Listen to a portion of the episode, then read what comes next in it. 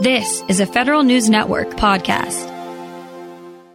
By the numbers alone, the Defense Innovation Unit says it continues to prove its value. But beyond the numbers, DIU officials say they're meeting the goals the Pentagon laid out for them back in 2016.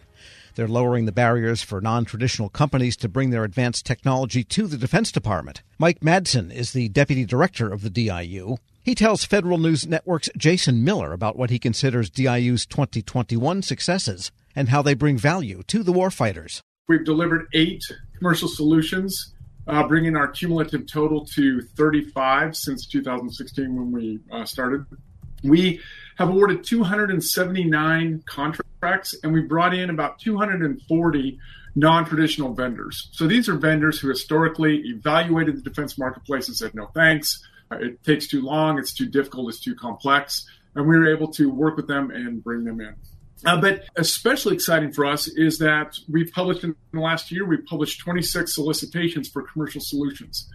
So, what that tells me is that we have proven our value to our DoD partners as a way to rapidly bring in that commercial technology to bear on DoD problems and provided more return on investment to them. But also, we have received a total of over 1,100 company proposals, uh, which is a 10% increase from last year and an average of about 43 proposals per solicitation. So what that tells me also is not only have we proven value to our DoD partner, but we're proving value to our commercial partners as well uh, as a way to simplify that process of working with the department. So we're we're very excited about that.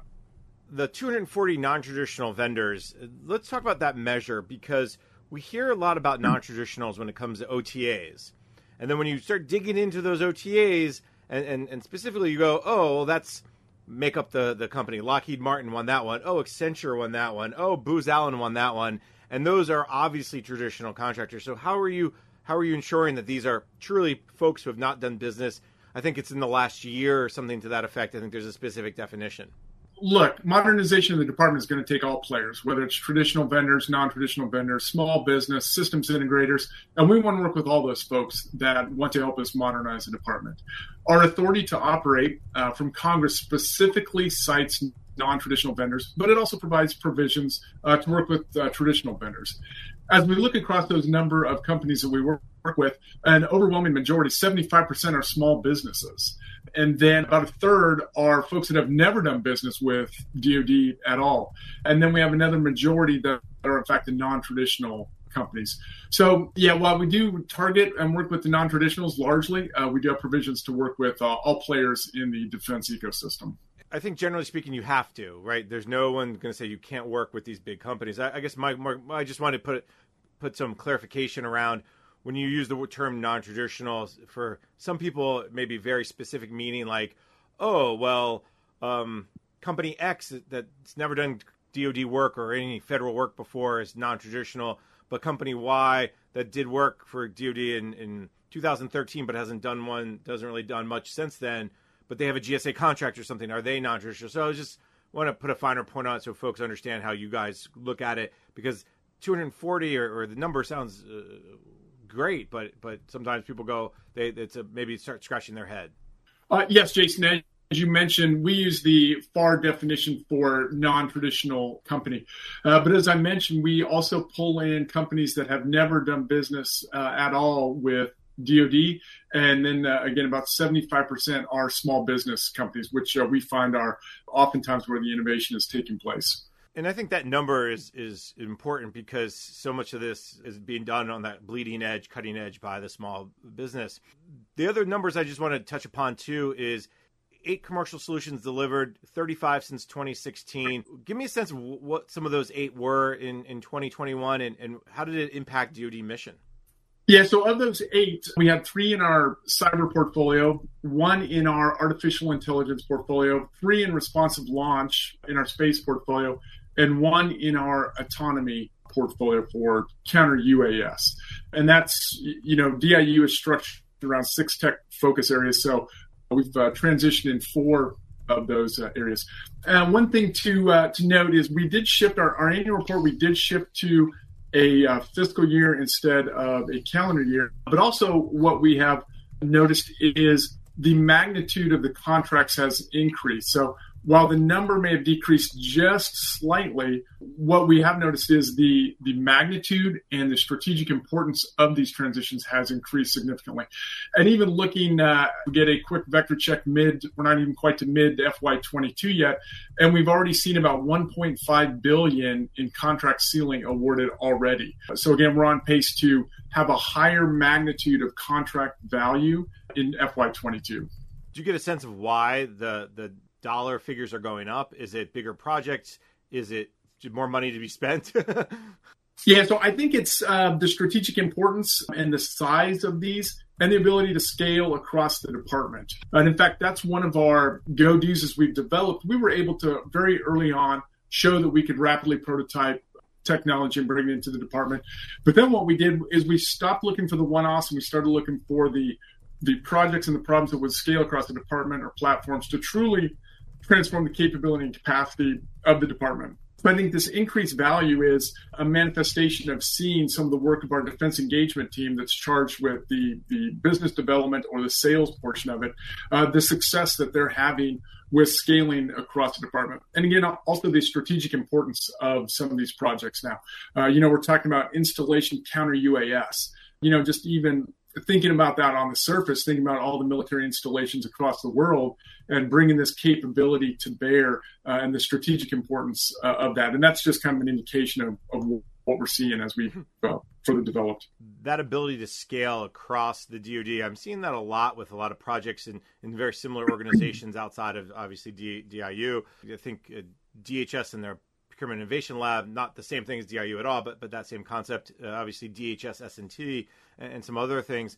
Is that also causes you all to get more solicitations because folks are saying my problem is similar to that person's problem, and as I talk to my colleagues, we're co- kind of coming together as what a potential solution that would benefit all of us. Is that another reason why maybe some of the there's more solicitations are coming in or more requests at least for your for your help? That's a great point, and, and I'll take it a, a, little bit further. I think it's not only the point that you tease out, but I think it's also showing the comfort that the department is gaining with using OTs. You know, you look back 10 years ago or even less, and there was uh, some apprehension about uh, understanding how to use OTs, where the best case to use other transaction authority would be. And of course, that's an authority that has been granted to the government since the 50s and we've only really gotten back to that as a, a authorized way to procure goods for uh, the department. So I think that it's an increasing comfort with uh, the department using those. But then it's also, I think, a, a mark of a recognition that DIU does lower those barriers to entry that we do recognize uh, the complexity of the process and we try to simplify that. Uh, that we recognize the time and dollars uh, that vendors commit when they do submit proposals. And so we, we recognize that and we try to minimize the time for that. In fact, we look to award a prototype contract in 60 to 90 days. Right now, we're running about 100 days uh, on that, but that's still light years ahead of traditional contracting. And companies see that and recognize the value that they're going to get either a, a fast yes or no. Um, and then if the answer is no, then they can move on. And if it's yes, they continue uh, in the process. We talked a lot about non-traditional companies. So, what's your message to them? What, what should they take from this report? Well, the message beneath lines is um, we want to work with you. Help us. Uh, we're laser focused on speed. We're laser focused on becoming a sophisticated partner for our commercial partners uh, and delivering uh, impactful solutions to the department. We want to continue lowering those barriers to entry to the defense marketplace. We, we talked about the time and the money, but you know we also want to consider the next what are the next generation of barriers to the defense marketplace that are going to pop up, and, and we can only fully understand those by continuing to engage in, in those conversations with our, our commercial uh, partners. Mike Madsen, Deputy Director of the Defense Innovation Unit, speaking with Federal News Network's Jason Miller. Check out Jason's story at federalnewsnetwork.com. Hello, and welcome to the Lessons in Leadership podcast. I'm your host, Shane Canfield, CEO of WEPA, and today I'm thrilled to be joined by Melissa Bradley, the founder and managing partner at 1863 Ventures, an investment company focused on bridging entrepreneurship and racial equity and accelerating new majority entrepreneurs from high potential to high growth. Additionally, Melissa is co-founder of Venture Backed Ureeka, a community where small businesses gain unprecedented access to the expertise needed to grow their businesses and has more than 20 years of entrepreneurship, investment, and leadership experience. Melissa, welcome and thank you for being here. My pleasure. Thank you for having me. Who is the first person that you remember looking up to as a leader, and what was it about them that inspired you? So there are actually two people. Um, the first person, personally, was my mom. Uh, she was a single parent. And what I realized is that she was the leader of our household, but she was also the leader of our community. Um, she was a staunch advocate for children's rights in public schools, making sure that we got a quality education. She was a staunch advocate around rights for renters. Um, we were not in a financial position that we actually ever owned a home, uh, but she made sure that people who lived in various types of housing we were in regular housing. The people who were in regular housing, public housing, she made sure that their rights were advocated for, um, and really just always kind of looked out for. I'll, I'll, use air quotes the little guy, while although we were the little guy.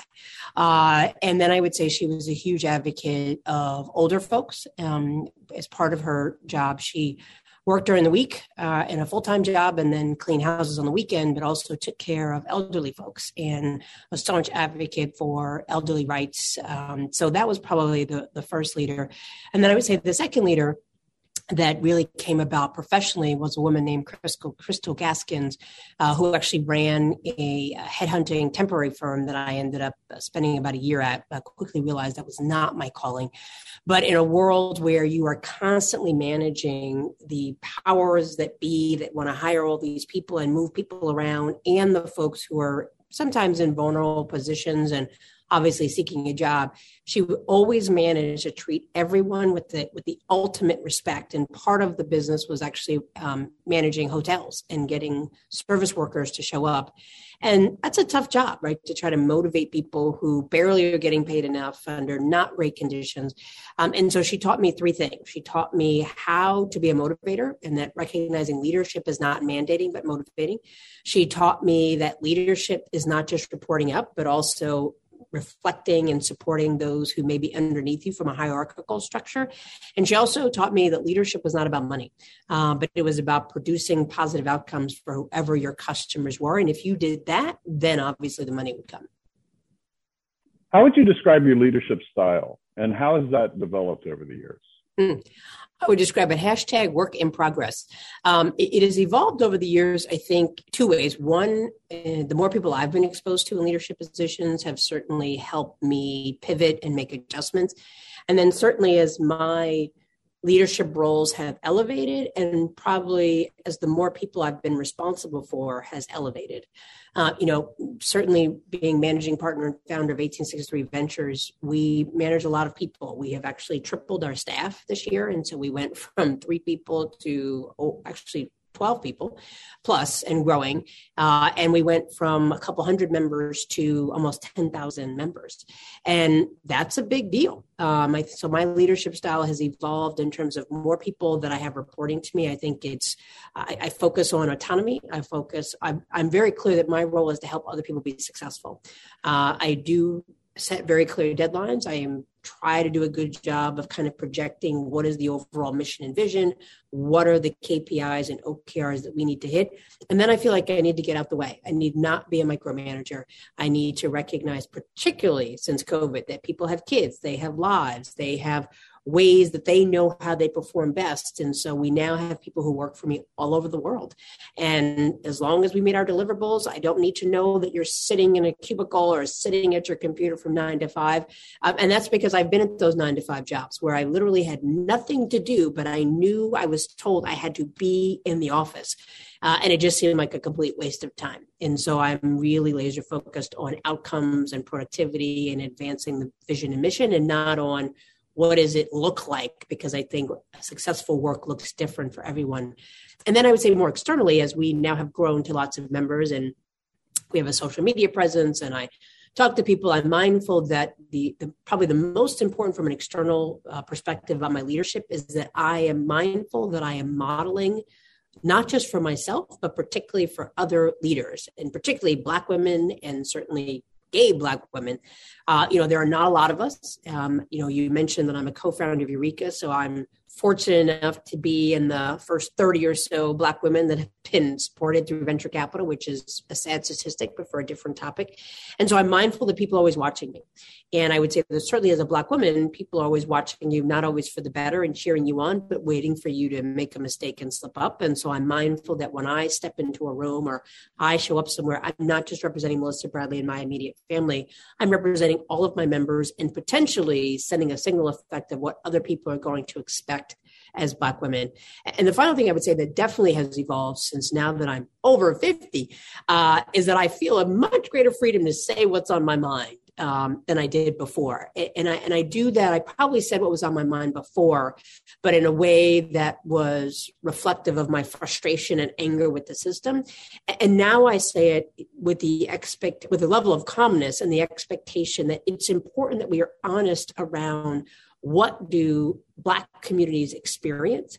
And to phrase it in a way not based on anger but really using data. And so i would say i've consistently been a staunch advocate for black and brown communities.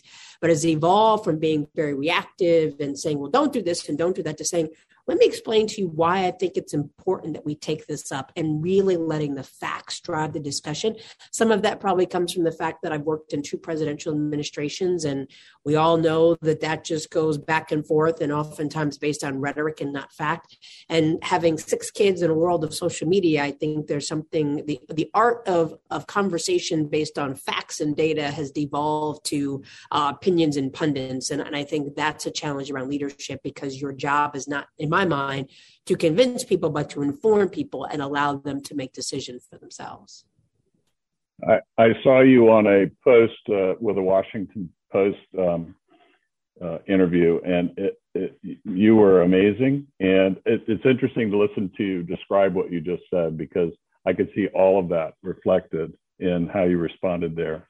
And um, make one other quick uh, comment about as a company grows, WEPA is growing as well. And you are so spot on. We have, as, as leaders, we have to let go and trust those people that work for us and empower them to do their job and then let them roll. And that's not always easy. Helping your employees learn new cloud skills helps your business become more agile, more resilient, and more secure. Not helping employees learn new cloud skills causes your business to become less agile, less resilient, less secure, less innovative, less profitable, and, well, ultimately less of a business. Don't become less of a business. Try Pluralsight and get your employees everything they need to learn new cloud skills. Learn more at pluralsight.com/vision. Cough and cold season is here Introducing Ricola Max Throat Care, Ricola's most powerful drop yet. It's the best of Swiss nature wrapped around a powerful liquid menthol center for maximum relief from your worst cough and sore throat. Maximum nature for maximum relief. Try the new Ricola Max now, available in the cold and cough aisle. Ricola. It's in our nature.